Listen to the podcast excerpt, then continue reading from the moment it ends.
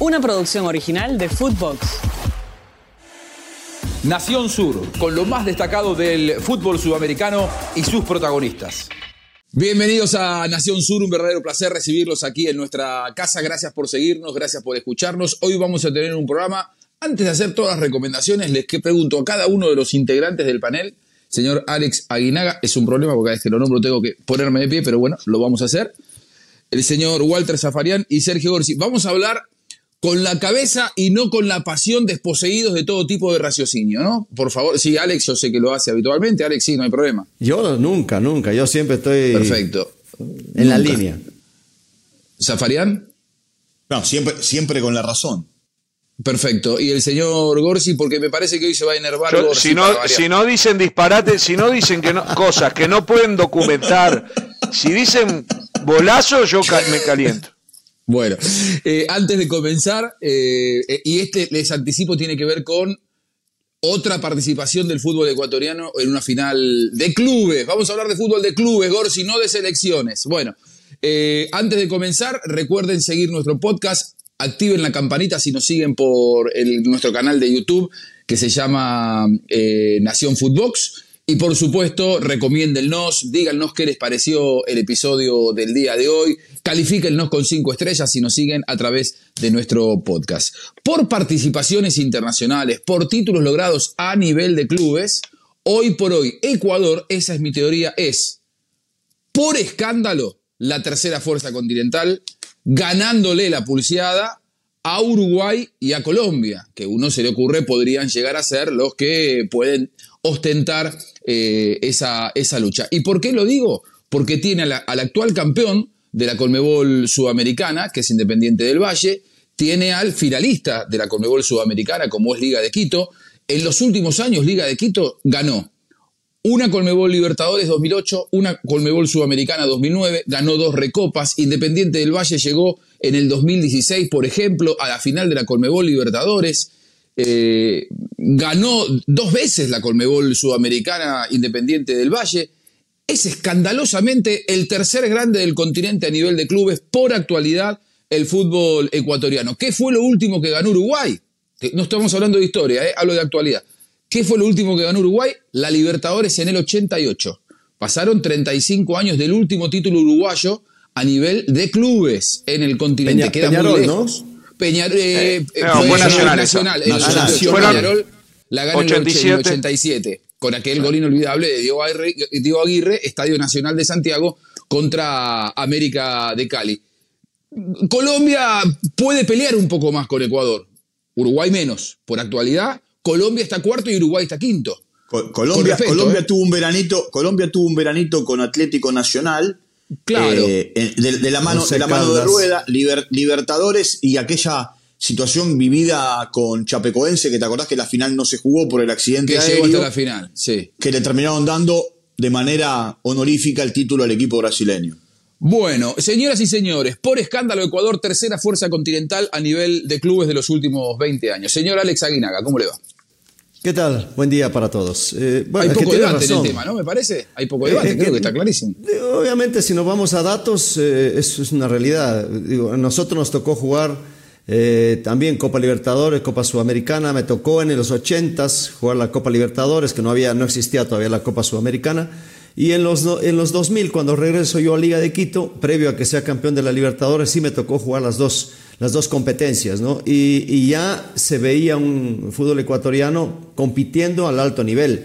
Eh, ahora, eh, yo creo que inde- independientemente de decir la liga, porque luego hablamos de ligas como generalizando demasiado, yo creo que hay clubes que sí están por encima de, de clubes en, otras, en otros países. ¿no? Lo, lo Uruguay, sin lugar a dudas, que, sorprende porque equipos como Peñarol, Danubio, Nacional, eh, Defensor, que siempre estaban peleando arriba, ya no tengan esa trascendencia y, y creo que Sergio me podrá dar la razón en ese aspecto.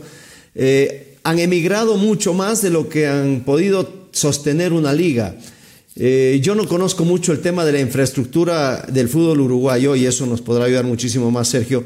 Pero en Ecuador ha ido creciendo, ha ido mejorando y, si bien es cierto con la nueva Liga Pro, también ha mejorado el tema de los contratos. La, la- la dolarización yo creo que le, le pegó muy bien a Ecuador y hace muchos años y ahora es uno de los, de los países donde el jugador sudamericano quiere estar. Es verdad, y hay mucha migración, por ejemplo, de jugadores eh, argentinos que han sido importantes en Independiente del Valle, campeón de la Conmebol Sudamericana pasada, y Conmebol Sudamericana actual. Liga de Quito también tiene en puestos claves jugadores muy importantes argentinos, y el propio, por ejemplo, Paolo Guerrero, que llegó en el final para dar el salto de calidad. Ya voy con usted, Gorsi. Me parece que hoy no nos vamos a pelear tanto porque, es más, yo creo que hasta Chile puede pelearle el quinto lugar a, a Uruguay. Y digo por qué. En, el- en los últimos años tuvo un campeón de Conmebol Sudamericana, como fuera U de Chile, en el 2011 me parece, que U de, U de Chile gana la Conmebol Sudamericana de la mano de San Paoli en un, en un periodo en el que el fútbol uruguayo ya hacía 23 años que no ganaba absolutamente nada. Señor Zafaria. Bueno, a ver, yo creo que eh, es un tema de infraestructura, básicamente. La diferencia entre Argentina y Brasil con relación al resto es la infraestructura. Después de Argentina y Brasil, yo creo hoy, aparte por conocimiento de causa, porque conozco muchos de los lugares donde se entrenan los equipos ecuatorianos, eh, tienen un lugar de infraestructura muchas veces hasta la europea, al estilo europeo, cosa que a lo mejor no pasa en Uruguay, no pasa en Paraguay, no pasa en Chile, que ha tenido un crecimiento. Después discutimos si es como dice nuestro querido amigo eh, Solabarrieta, si es por el tema de las sociedades anónimas, y ni siquiera pasa en Colombia. Es más, te digo una cosa, eh, Juan, eh, para quienes no conocen, es envidiable el centro de alto rendimiento de entrenamiento que tiene el Independiente del Valle, comparándolo, te digo, hasta con muchos equipos, con muchos equipos de toda América, salvo los mexicanos que tienen un poder adquisitivo muy fuerte. Yo creo que ahí Claro. está centrada un poco la, la situación. Y después hay algo que hacen ellos, estos clubes, que no hacen en el resto de- del continente, que es apostar mucho, mucho, mucho a lo que en México llaman fuerzas básicas, a lo que por acá en esta parte del mundo se llama divisiones menores. Yo quiero marcar una cosa antes de que entre Gorsi, en donde me parece que Gorsi no va a estar de acuerdo con lo que vos dijiste, Walter, y yo tampoco. Y lo quiero marcar de antemano. Creo yo, creo yo, eh, ¿estoy al aire? ¿Sí? Sí, sí. Ah, estamos. Yo, yo creo que si fuera así, tendríamos que estar diciendo que Uruguay no está generando nuevos talentos. Y Uruguay sí está generando nuevos talentos. O sea, eh, Campeón de la sub-20. aún sin tener los mejores centros de entrenamiento, tiene mejores jugadores Uruguay que Ecuador. Lo que pasa es que en Uruguay no se quedan en sus clubes. Me parece a mí, ¿eh? Digo, si yo miro la pero por selección eso- de Uruguay y la de Ecuador, yo creo que Uruguay tiene más plantel que Ecuador. En Pero selección, te- no en clubes. por eso te- El tema por eso son te los men- clubes. Bueno, Por, por eso te está dice bien. menciona que, a que se, a lo, lo que fortaleceran no. sus clubes. pero, Está pero, bien, ¿me pero, pero permite? vos decís, están apostando a las fuerzas básicas. Uruguay tiene las mejores fuerzas básicas del continente. Por, Por algo, supuesto. siendo 3 millones, tiene la selección que tiene. Para mí, eh, Uruguay está varios escalones por encima de todos menos Argentina y Brasil. El plantel que tiene Uruguay con jugadores elite en todos los puestos no lo tiene Ecuador, por ejemplo. Por eso digo que para mí el déficit de Uruguay está en los clubes, no está en la generación de futbolistas. Sí, eh, si me permite, yo estoy de acuerdo, es, es un tema económico, no podemos comparar países con clubes. Eh, ¿Saben quién vivió esto durante décadas? España. España no le ganaba a nadie, Real Madrid era de las, de las 14 copas que ganó, no las ganó todas ahora, ya, ya había ganado un montón. ¿Entendés lo que te quiero decir? Real Madrid era una barbaridad, claro. Ar- Di Stefano, Pusca, no sé si me explico. Tenía Santa María, que era uruguayo, o sea, tenía los mejores jugadores de las selecciones del mundo siempre estaban en Real Madrid. Digo, si el fútbol español, y bueno, lo que pasa es que era un tema de representatividad de la liga y del poderío económico. Eh, Uruguay yo comparto, y en esto por eso no, hay- no voy a hacer polémica, Uruguay está en los peores lugares en cuanto al nivel competitivo de la liga. Ahora, ninguno de los jugadores que están en la selección uruguaya pisó una Copa Libertadores de América. Ninguno de los jugadores de los últimos 20 años prácticamente, creo que era un milagro que Roget jugó la primera fase de la Libertadores y ya para la segunda estaba jugando en Inter de Porto Alegre. Es una cosa, el fútbol uruguayo es, es Yo nu- nunca hablé imposible. pará, yo nunca hablé de selecciones. No, por eso Yo- digo, yo- no, pero por ejemplo, pero Walter, pero hablaste. Pero hablaste, no, es que Ecuador es un, es, un caso fantástico de mi- mistura, de un poderío económico que sin duda es mayor que el uruguayo. Cualquier jugador uruguayo lo, lo llaman de Ecuador y se va corriendo, se toma el primer avión que pasa. Y, eh, y un trabajo de, de- base, de laburo en Independiente del Valle despegado del resto. Vos fijate que no solo que Uruguay es campeón del mundo sub-20, yo ayer le mandaba por interno y lo comentábamos, este, el defensor de Uruguay es el equipo que tiene más jugadores en las grandes, en las ligas del mundo, surgidos de su cantera, superando a River y Boca, que están entre los mejores, y Nacional está igual que Barcelona de España, Nacional de Uruguay. el fútbol uruguayo es indiscutible. La Libertadores de Sub-20, en la estadística, el fútbol uruguayo está arriba de los demás, incluso con la que acaba de ganar Boca. Estamos empatados. Boca y River tienen una y una, Peñarol Nacional tiene una y una, Uruguay tiene más finales que Argentina, tiene más finales que Brasil. Entonces, cuando no hay plata, el fútbol uruguayo sigue sacando jugadores cuando no se precisa. Ahora, no pisó una Libertadores de Valverde, no pisó una Libertadores de Darwin Núñez, Ronald Araujo, y puede para atrás, Suárez y Cavani. Cavani recién ahora. Por supuesto que Maradona tampoco, pero Maradona, yo con 50 millones de habitantes se me va Maradona y me queda un montón. En Uruguay se te va el Maradona, entre comillas, y no tiene ¿Cuánto más podés con 3 millones? Somos Guayaquil, somos Quito, somos Bogotá, somos La Matanza.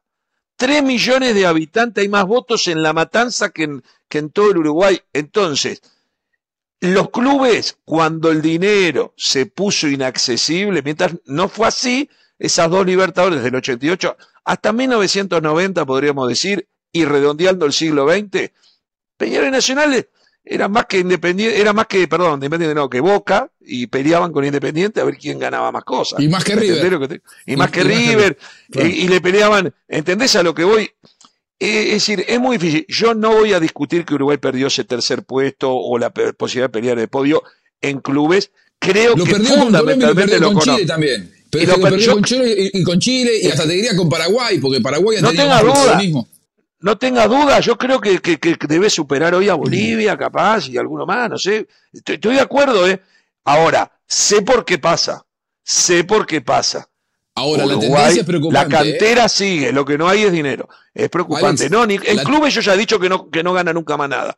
Y Ecuador está creciendo, Independiente del Valle es una gran locomotora.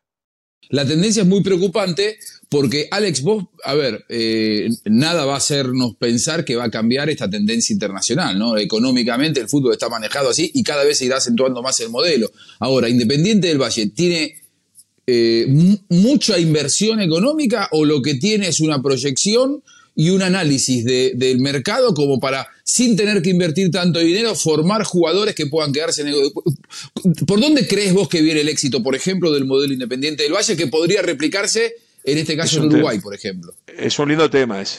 Sí, fíjate que, eh, digo, obviamente yo trabajo en una radio en Ecuador y hablamos mucho también el tema de en qué lugar está la liga ecuatoriana, como liga. Y este año ha sido un, torneo muy mediocre, el de la Liga Ecuatoriana. Sin embargo, Liga está llegando, Liga de Quito está llegando a la final de la Copa Sudamericana. Independiente del Valle, que era un equipo que tenía esas posibilidades, no, no, no, no accedió a puestos importantes y, bueno, Libertadores y Barcelona, otro de los equipos fuertes, tampoco, bueno, se fue goleado por Estudiantes de La Plata, ¿no? Entonces, sí hay, hay, hay situaciones que uno, que uno analiza como liga. Yo creo que está peleando con Colombia una liga, el, tercer, el tercer lugar, tercero cuarto, con, con Colombia por, por abajo de lo que es Brasil y Argentina en ese orden, lo veo así yo. Después, ¿Sabes, Alex, cuál fue el gran cambio para mí? ¿Sabes cuál fue el gran cambio para mí en la liga ecuatoriana? El aumentar la cantidad de equipos en primera división. Cuando, cuando había 10 primero y 12 después, en el último tiempo, el gran debate que se planteaba era, 12 van al descenso, quedan 10. De los 10, 6 pelean por el ingreso, el ingreso a las copas, es decir, que hay solamente dos equipos o cuatro equipos, según el año, que juegan por nada. Entonces, eh, al ampliar la cantidad de equipos, se hizo hasta más competitiva. Si no, era muy, muy, muy igual. Eran cuatro etapas, o sea, dos etapas de ida y vuelta cada una, con un ganador de cada etapa y una final. Y muchas veces, por no, por no, decir siempre, el ganador de la segunda parte del año era el campeón porque llegaba con mejor porque venía con mejor inercia. Ahora, pero, pero hablando de Independiente. Eso, el, modelo independiente del Valle, porque parece, por, por, lo que estamos hablando, y coincidimos con Sergio, si no hay dinero es difícil competir. Pero Independiente del Valle me parece que no invierte tanto. Y que es una, pero es, la, gran, es la gran excepción y me gustaría saber cómo lo logra, porque es, claramente una excepción agradable para todo lo demás, porque nos da esperanza de que se puede. Ah, hay, dos cosas a analizar, ¿no? La parte económica que viene atrás eh, Michel Deller con un, empresario que tiene centros comerciales, es un tipo fantástico en las, en las finanzas y tomó un equipo de la nada, porque era, ese se llama Independiente José Terán, ahí en la zona de San Golquí, Exacto. donde está jugando el Independiente del Valle ahora, y lo fue convirtiendo en un club grande. Pero como un club grande, él empezó pensando, yo creo que eh, miró más allá de lo que podían ver los demás, en una cantera, en una formación de jugadores y venta de jugadores, eh, y ponerlos primero en el, en el primer equipo. ¿Cómo empieza los logros de este equipo es cuando ya empieza a traer jugadores internacionales importantes, jugadores de peso de, también del fútbol ecuatoriano, y hace una mixtura entre los jóvenes que vienen saliendo y los jugadores de experiencia. Eso en la parte deportiva.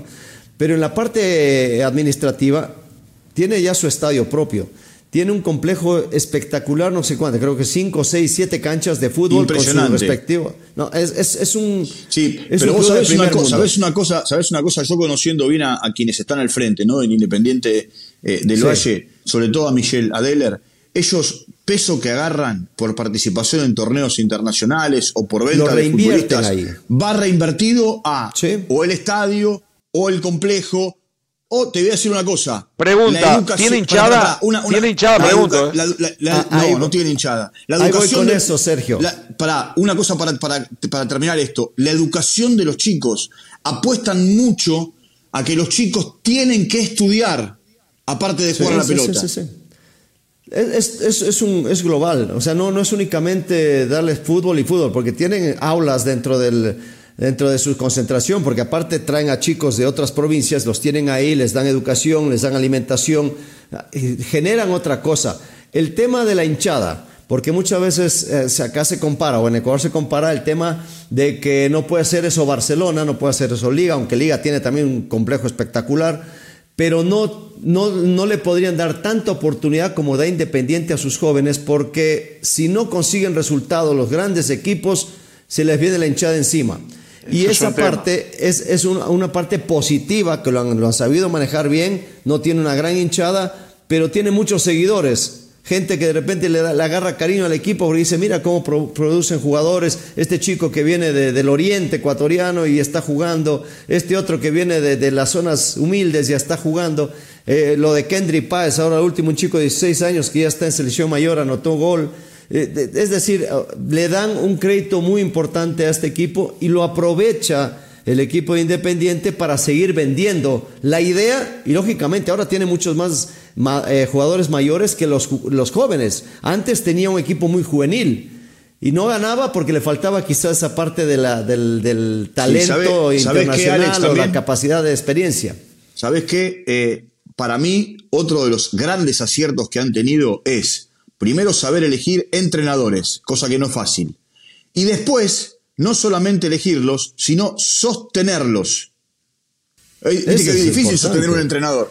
Pero, pero, bueno, pero, pero, a ver, en un equipo un, donde no tienes que... una presión mediática, claro, una presión de hinchada, lo puedes hacer. Entonces Obvio. hay cosas que, que te, te, te, han beneficiado y ha sido inteligente las decisiones, ¿no? Porque no, no, es, no es fácil, aunque vas perdiendo, que, que te burlen tus amigos de tu equipo. Los, Michel Deller aguantó la, la, las balas cuando las, las, se la dispararon. ¿eh? Entre otras cosas sacó a Moisés Caicedo también, eh, el jugador más caro en la historia del fútbol ecuatoriano. Eh, salió de, de, Independiente del Valle. Y, y no los, los venden caros, no los, no venden, venden caros. caros. O sea, no lo... sí los venden y tienen un porcentaje que saben que lo van a recuperar. A mí me han contado historias eh, de, de familiares de futbolistas que cuando llega la etapa de receso y los chicos los mandan de nuevo a las casas, los familiares le van y le piden a, a, a Deller, no, que se quede con los chicos en el club porque están mejor en el club que en sus casas. Porque ahí se alimentan bien, ojo, porque tienen una vida ojo. social sana, alejado el tema de, de, la, de, de el tema de la delincuencia, el tema claro. de la delincuencia, las bandas y demás, también es un problema.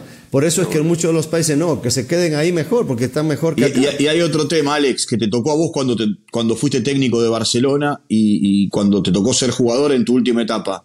Ahora ya no, en una época, y el caso más, más claro es Pervis Estupinián, yo me acuerdo que Subeldía decía, lo tengo que poner porque no me queda otra, eh, lo tenía los primeros 45 minutos, si el equipo no andaba bien lo sacaba y hacía un cambio, siempre era el primer cambio, por la famosa ley del el juvenil en cancha, que era obligatoria. Sí, sí pero eso, eso ayuda siempre y cuando trabajen juveniles, te haya, haya talento abajo.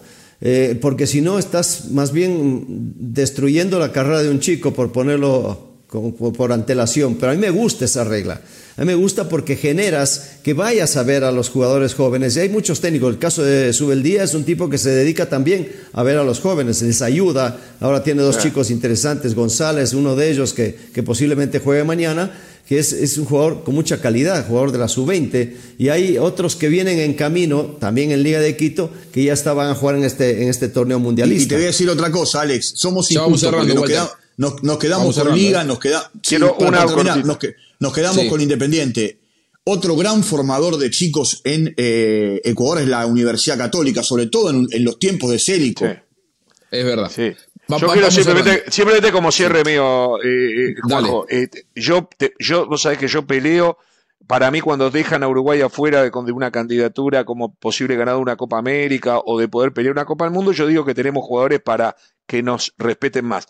Ahora, no voy a discutir esta de clubes, no la voy a discutir. Una cosa es la historia anterior al año 2000 y otra cosa es la realidad. Creo que en este caso el gran fracaso no es uruguayo, en este caso sería colombiano, sería eh, chileno, no sé si me explico, porque ellos tienen cosas para ser igual o mejor que Ecuador y me tengo que sacar el sombrero con Ecuador y decir no lo están logrando. ¿Entendés lo que te quiero decir? Yo no voy por el lado uruguayo en este sentido, porque creo que tiene mucho que ver con lo económico y en eso estamos complicados. Ahora, la diferencia entre un entre Ecuador, que tiene un Independiente del Valle, y Uruguay, que no lo tiene, es que no hubo un empresario que tuviera esa visión. Porque no tenemos, no tenemos un empresario con espalda. claro, si vos, tenés, si vos tenés la materia prima que tiene Uruguay, que para mí es superior a la ecuatoriana, por tradición futbolística, por un montón de cosas, por cultura futbolística, y, no sé, me, parece que en líneas generales es así. Eh, si vos tenés un club que no tiene la presión de la hinchada, porque Peñarol Nacional no lo puede hacer, pero el resto de los, de los clubes. Defensor o Danubio, Defensor o Danubio podrían, Defensor o Danubio podrían hacer lo mismo.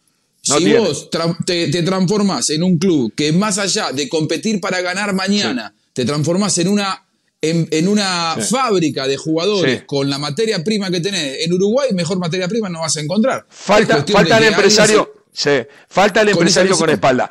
Ahora te digo algo, ¿eh? lo que vive Uruguay en alguna medida lo vive Racing, Independiente, Estudiante, por nombrar argentino. Viste como que quedaron River y Boca y ya los demás no te, no te llegan, ¿no? Independiente, todo, por más copas que tengas, ya no te llegan a las grandes alturas. Y cuesta, Independiente la última que ganó fue en el 84. En el 84. Eh, eh, es de la misma época.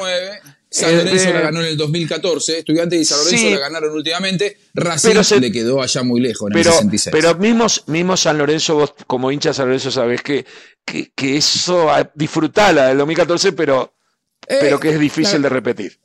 Está bien, está bien. No, está bien, está bien. Pero difícil de repetir. se enojó, y, no, y, no se y no se enojó Sergio Gorsi, que es sin duda la no, pero tengo, tengo para el lunes, tengo para el lunes, tengo para, el, para el lunes. Abrazo grande Alex, abrazo grande Walter, abrazo Sergio, hasta acá llegamos con Nación Sur. Hoy Ecuador, con eh, de, muy buen grado ganado este título, la tercera fuerza nivel, a nivel de clubes en el continente, estará jugando próximamente una nueva final continental con la representación de la Liga de Quito. Gracias por acompañarnos como siempre, que pase bien. Nación Sur, con lo más destacado del fútbol sudamericano y sus protagonistas. Una producción original de Footbox.